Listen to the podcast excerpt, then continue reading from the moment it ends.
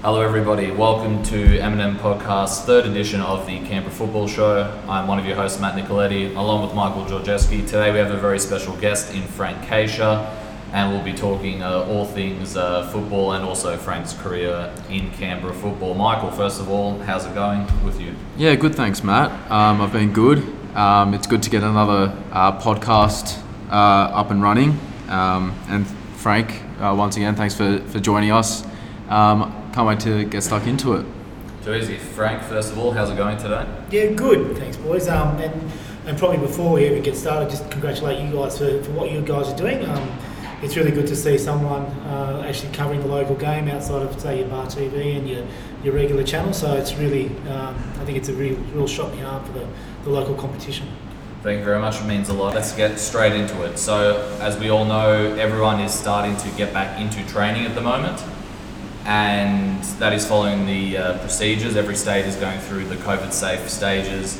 ACT, I believe, is in stage two where they're allowing 20 people and whatnot. But when it comes to the actual trainings, what they're doing at the moment is everyone's, uh, all the teams are trained, but they have to split into uh, groups of 10 at the moment. That is uh, what is currently the case with all teams, and they've all released a safety procedure. I had a look at Belconnen's one, and on their one, they stated uh, that uh, with local sports uh, of the ACT plan, they're on 2.1, which means the 10 people. So they're going to be following the ACT plan, and I'm assuming uh, Monaro and all the New South Wales will have to follow that same plan as well. And we mentioned this last week. Would there be an issue with the New South Wales teams if the restrictions were the same? Now we can safely say there won't be an issue because New South Wales seems to be ahead of all those decisions, which which is good because that you know uh, avoids any conflicts uh, whatsoever in terms of training and games and whatnot. So, first of all, Frank, uh, we wanted to bring you on and uh, sort of discuss not only about you and uh, what you've done in Canberra football, whatnot, but also what's going to be happening in Canberra football in the future. Uh, would you like to discuss what happened, like what happened when you first found out that football wasn't going to be playing uh, this year, and uh, what did you think of all the bans that were put in place in that regard? Oh, look, I guess I guess like anyone, um, probably our first reaction to the whole COVID was was probably not about football. Um, it was more around you know making sure everybody was safe and and um, whoever was at home was staying at home and things like that. So I think that was probably the priority. Um, I guess after that, when we when you started putting your mind to football, it was around you know what, what impacts and what implications, and and I guess we probably only are just scratching the surface. So even when we are talking about teams returning to training and we're talking about reduced competition, there's also the, the, the knock-on effect um, that I know that other clubs, you know, a lot of clubs will be experiencing is the, the future forecast around, you know, how viable is it to be paying players as far as as much as they are, you know, ground locations, bookings, you know, the financial impact sponsorship. You know, a lot of local businesses have taken a hit. How does that affect the club? Yeah, so there's there's a myriad of things that, that probably haven't even been thought of just yet, um, but will be um, coming to the forefront pretty quickly, I'd say. Right, and I guess just uh, going off that, you know, um, do you think that we will see a, re- a return uh, this year with, with football? I, I, fully expect I fully expect a, a return to football this year. Um, I mean, I don't, I don't think that the clubs are training and uh, for nothing. And, and, obviously now the NRL's kicked off last night and, and things like that. You know, AFL's probably a week away. A League have announced the start date, so there's no reason why we shouldn't think that there's there's a return to the, to the park sooner rather than later. Right, and sorry, see, seeing that um, you know teams like Matt mentioned, uh, training in groups of ten, uh, splitting off into to different sections of the field you're a coach. How, how would you sort of go about, um, you know, because you've had to, coaches now are going to have to modify uh, their training um, drills. How, how would you go about it if you were in that in yeah, that situation? I, I think this is when there's probably two things that really come to the forefront. Is as a coach, you're planning. You need to plan to make sure that um, whatever players you've got available to you are getting the same conditioning, the same level of intensity, the same technical um, experience as others. So if one group's with you um, and working, you want the other group that, that's split off to be working just as hard.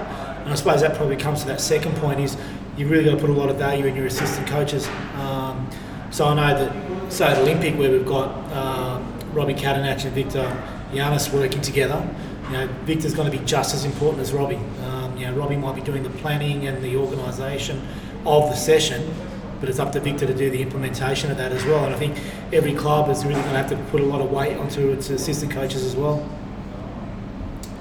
Indeed, and so what would be uh, one of your approaches though to training sessions if you could just think of one on top of your head? Um, look, I, I guess my, my approach wouldn't be too much different. You know, I, my sessions would be still around what I want to try to get out of the team at the end of the day. And I don't think whether you're working with 10 or 10 at a time should really change that. So, you know, to be perfectly honest, it's local competition. You know, come middle of winter, you know, some clubs will be struggling to get 10 at training. Um, so, look, honestly, I think as an NPL coach, you've got to learn to adapt um, and you've got to be learning to adapt to the last minute situations. All these guys have got jobs. All these guys, this is this is not their priority. The amount of times you get a phone call or a text message, you know, ten minutes before training saying, "I can't make it. I'm held back at work" or something like that. They're, they're the, the curveballs that get thrown at you. So that's where your planning really comes to the fore. Um, but to be perfectly honest, apart from like the non-contact stuff, and this is where you know obviously you've really got to go in depth around working out exactly what you would do to accommodate that. The rest of the session, like the way you plan, the way you go about it, what you want to achieve, shouldn't be too much different.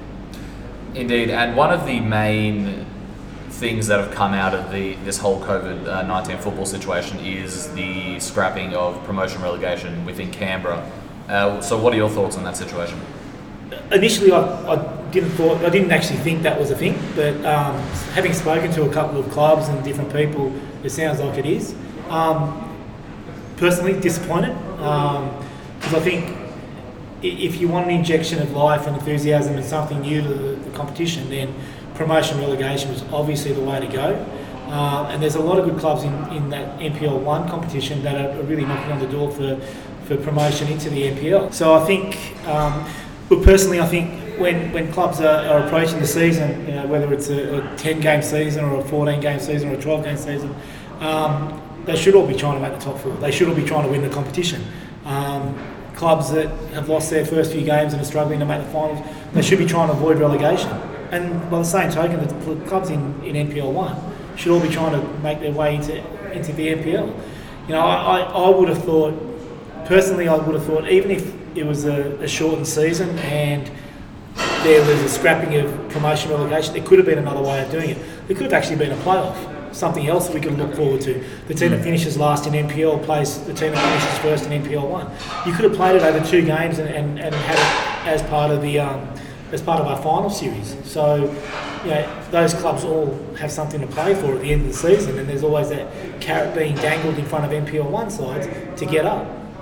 Well, actually, what now that you mention that, I think there's a situation I read. I think it is a Victoria where they're allowing promotion, but they're not allowing relegation. Yeah, would you think that would be decent for Canberra, or do you think it's either one or the other, like none or, or both? Gee, I, I suppose Victoria's got a much bigger competition. Um, so adding another side, and then to be perfectly honest, I mean, adding another side here in Canberra doesn't make much difference. But does it reward? I suppose the question is, does it reward mediocrity? Um, and I'm not saying that to pinpoint any clubs or anything like that, but you you want your clubs playing all the way through the end of the season. I'm sure they will. Um, but I just think like if, if there's no if there's no incentive for an NPL one club to be promoted to NPL, then the potential is um, this year will almost be a bit of a write off for some clubs. Most definitely, and I guess moving on now, just shifting gears. Um, you know, uh, talking about your tenure at Olympic, um, which was six years. I guess just in a more general sense to start off, what were some of your fondest uh, memories at, at the club? I can yeah. imagine that there'd be a fair few. Yeah, yeah. Well, 2016 was obviously the highlight. You know, we, we won the treble and um, you know semi final the FFA Cup. Um, and look, I mean that that to me, I mean, still you still sort of pinch yourself around that, like to actually think that you're lining up against um, you know Sydney FC in front of the packed Vikings, and you know you're on Fox News and you know the, whole you know, bells and whistles there. But, yeah, that, that was obviously a fond memory. But to be perfectly honest, even last year, you know, the, the reason I stuck around last year was, you know, we lost 14 odd players at the beginning of the season. I could have easily walked away. Um, but we ended up winning the league again. Um, you know, we, we built a new uh, group of players coming through, which now Robbie has.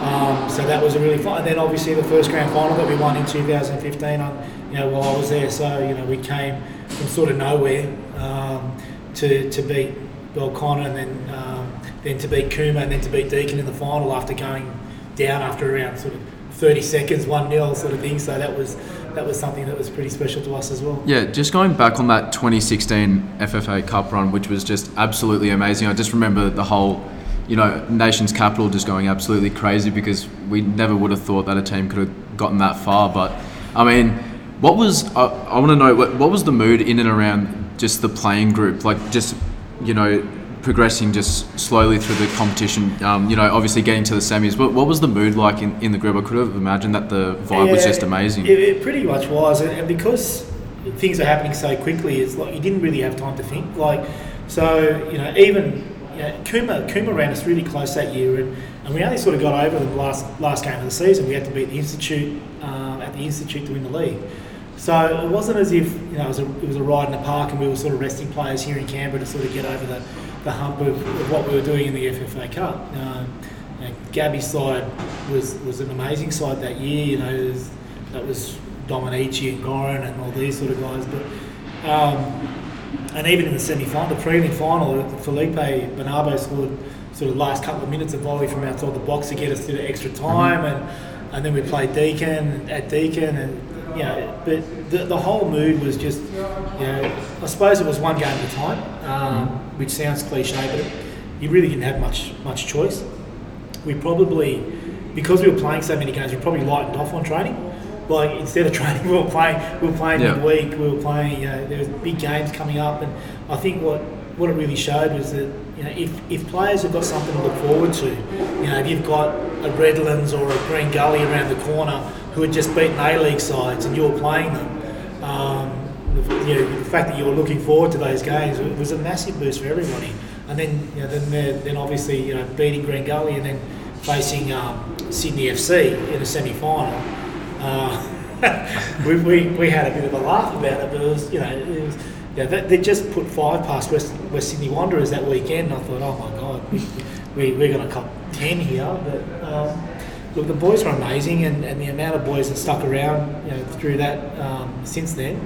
Um, you know, look at Katanach now; he's, he's coaching, so you know it's, it's, it's, it's, really good, and it's, it's something that you know I could never, you wouldn't swap for the world, sort of thing. So, yeah. Well, yeah. Um, uh, moving on from that terrific time, uh, you've obviously decided to step away from Olympic uh, this season. Uh, would you be able to sort of um, delve upon uh, what led to that decision and um, what you are going to be doing going forward in the Canberra game. Yeah, sure. Um, look, I, I, guess there was probably a few reasons um, to take a year off, um, and it's not so much walking away from Olympic because you know I still talk to Rob, and um, at the same time, I always said, to, you know, especially with my sons getting sort of closer to first grade. My eldest played four games of first grade last year.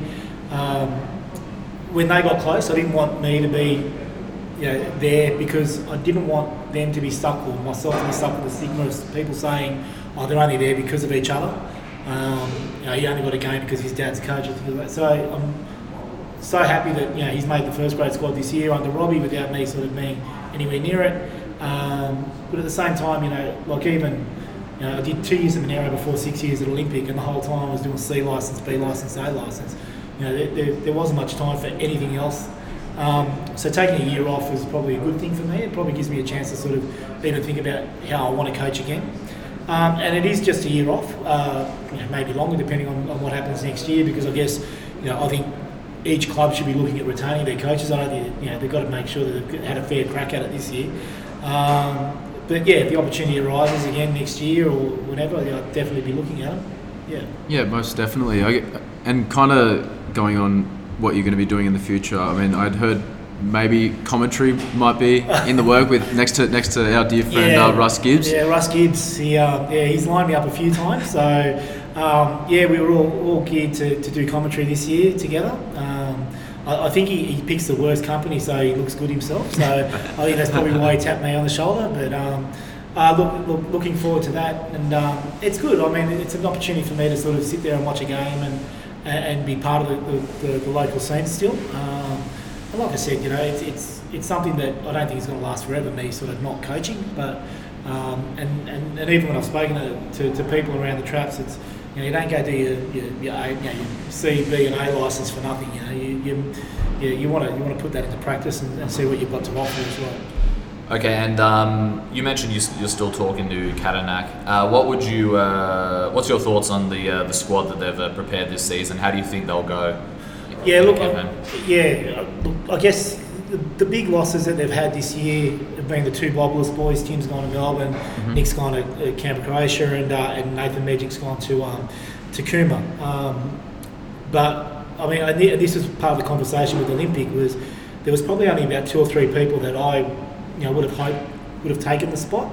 Um, and I think it, you know, for, for the whole club, you know, continuity of, you know, um, a face there that's been there, that's won things there. I think there's probably only three or four people that have probably been there while I've been there that, that could have, you know, stepped into that role and retained players. And, and Robbie was, you know, you know, one of the more logical choices. So the fact that he's been able to retain the majority of players um, and attract some new ones, I think that's a good thing, and that's exactly what Olympic needed. You know? Yeah. And that was probably part of the reason why I stuck around in 2019 because so many players did leave in, in, at the end of 2018. Now, sort of given your, your coaching knowledge and given that uh, Robbie's now uh, at the helm, what sort of advice have you have you been giving him? Look, I'm, I'm more a sounding board to Rob. Like I really, you know, Rob and Rob's um, he's a clever guy, so he knows he knows the direction he wants to take. Um, and know, it's it's more what do you reckon? I'm just like, yeah, I, I think that's that's a good idea, or, or things like that. I won't go and say maybe you should chase this guy, or maybe you should do something different. That's no, it's his gig. It's 100% his gig, and um, and if you know, and, and to be perfectly honest, it's the same with any other coaches. I mean, I you know I reached out to Jimmy Canarides a couple of weeks ago when I read that they had trouble with getting grounds, and sort of said like, have you thought of this? Have you thought of that? Uh, Jimmy was all across it, but at the same time, it's not. I'm not exclusive to Olympic anymore, sort of thing. It's I, I want to see the game progress, and I want to see coaches do well, and, and no one ever wants to see you know people. Um, put under that much pressure that they you know they lose their coaching job or anything like that. So I really I really do want to see all the coaches do pretty well. I mean, the fact of the matter is it's a competitive competition. Um, some are going to do better than others, but also depending on their expectations as well. So. Yeah, and last, lastly, just on this with uh, with uh, Katnak, um, is it important that sort of he goes about coaching in his own style, or does? Absolutely. Okay, so I won't bother with the second part of that question. Absolutely. Robbie's been around a long time. He's played at, um, you know, he's obviously played at Olympic. He's played at Cooma. He's played A League at Sydney FC. He's played at South Melbourne. He's played, you know, a number of different clubs. Manly. Um, he knows what he wants out of players. He knows the style of play that he wants, and, and he'll put something together to get the best out of players to do that. And we were just discussing longevity then. Uh, we just wanted to get your thoughts on uh, Cooma this season with Gabby Wilkes stepping down. Obviously, a very long time he's been at at Cooma. What do you what do you uh, place on Cooma this season? How do you think they'll progress with uh, Grogan and uh, you know a lack of Gabby because that's 15 years at least. You know that's was- a very strong presence there that's it, gone. was, it was funny. Gabby, Gabby sent me a message. I was having a chat to him uh, a little while back, and he sort of said, "We both left, and now football stopped." It's like, yeah, well, I don't think we invented coronavirus, but you know, that's that's fine. Um, Gabby's Gabby's still a big presence, and um, and he's he's been great value to that club. And I guess, look, to be perfectly honest, I think the, the new the new coaches coming into the to the and there's a lot of new coaches coming into the NPL. They're the ones that are probably going to struggle, not struggle, but they're the ones that are going to find this whole COVID thing difficult because they've had a break from their, their players. Whereas you know someone like Marcel or Mitch Stevens that have been there with their clubs for a number of years, they know their players inside out. Um, the communication channels have all been set up. They they know you know they, they know their players personally. Whereas a lot of these other guys are still coming in quite fresh um, and establishing themselves. So look, I mean, the new coaches that have come in, Cato, um, Yuli, Ryan Grogan, have all got good runs on the board, um, and they'll all have their own way of doing things. And I think they're all pretty good choices um, by the clubs that, that made them. So I, I expect them all to do pretty well. Yeah, so we just touched on there. Obviously, Gabby, 15 years at Cooma, no longer coaching. Yourself, six years at Olympic, no longer coaching. Are we sort of moving into a time, uh, like a newer generation with, with coaching surrounding M- MPL one? Yeah, look, I guess. I mean, the, the people that are coming through at the same time. Uh, Dean's gone back to coaching after a couple of years that he's done the NYL. Um, Grogan's done Canberra United Academy, so he's come back into the NPL. Um, and Yuli had a stint at Belconnen. Um, look, I guess there's always new people coming through, um, and that's probably when you're looking at your 20s coaches and things like that, just to see who's who's doing well and, and, and who's starting to establish themselves as, as a potential senior coach. And you also start looking at retired players, you know, or players that are coming to the end of, their playing career and see if they'll take the next step. You know, there's a there's a number of people that, that could go around the traps and do just as good a job as, as myself or anyone like that. So, you know, you've got you know, you've got people like the, the, the Maycors that have come back in. Danny could easily coach a side on his own if he wanted to. Um, Paul's obviously got the runs on the board. Um, you've got you know some players that are sort of retiring or, or you know, that like a Jimmy Baxter who's spent some time at Monaro.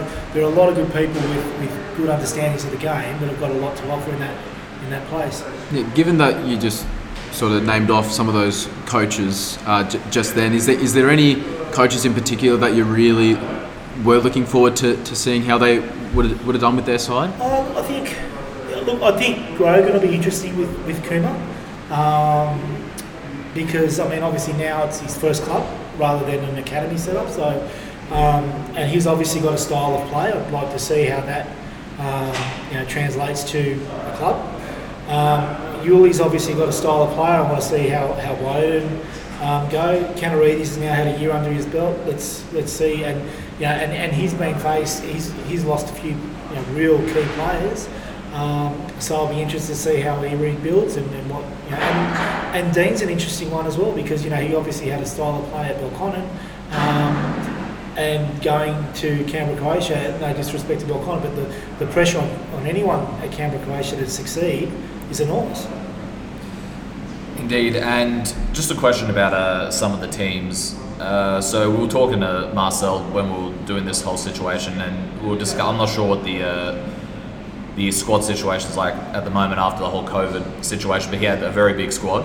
So what what would you do in that situation situation where you're handling such a big squad with so many like top you know the top players who have played you know around the uh, all around Canberra and Marcel said yeah this is something we're going to have to um, uh, to nail on the head. It's going to have to be something how we uh, you know progress and everyone's going to have to you know do that. Yeah, well, I think that that's going to be uh, look. I think Gungahlin have to come into the, to the competition pretty much running favourites this year with the, with the squad that they've, they've got. They won the grand final last year. Um, he's an established coach at that club for a number of years now, so you know, everything sort of ticks a box to sort of suggest that they're going to be one of the front runners. Um, I guess what's going to be interesting is just the amount of games that he can give certain players. Yeah. Um, because you know things like FFA Cup, whether or not that goes ahead because of travel restrictions and things like that. Like we'd be we'd be talking about the FFA Cup final now, sort of thing, um, and we haven't even kicked off that competition. So um, NPL Challenge, you know, whoever wins the league, do they get games at the end of the season against the other NPL champions? Again, you know, is travel going to stop that happening? So all of a sudden, you've got a season of say 30 odd games reduced to sort of 14, 15. There's going to be some players that, that feel like you know, is this the place for me? Should I be playing here or should I be getting a regular start somewhere else?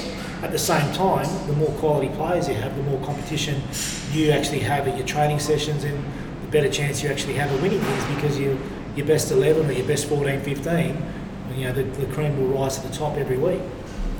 And considering uh, you had such a successful time at Olympics, six six seasons with numerous trophies, you won all three of the trophies. Did you have a preference of which competition you preferred? Because Russ mentioned on the last podcast, he's like, there's no real incentive uh, to win the grand final. He mentioned that, or is, is is it just you just want to win everything you can? You try to win everything, obviously, you know, but at the same time, I suppose the big the big carrots are being dangled now. The national, uh, getting on a national scene. There's two ways of doing it you know, winning the, the, the, Fed Cup, so you become the FFA Cup qualifiers, um, and and obviously winning the NPL, so winning the league. Um, you know, when we first started, winning the Fed Cup was was just like secondary.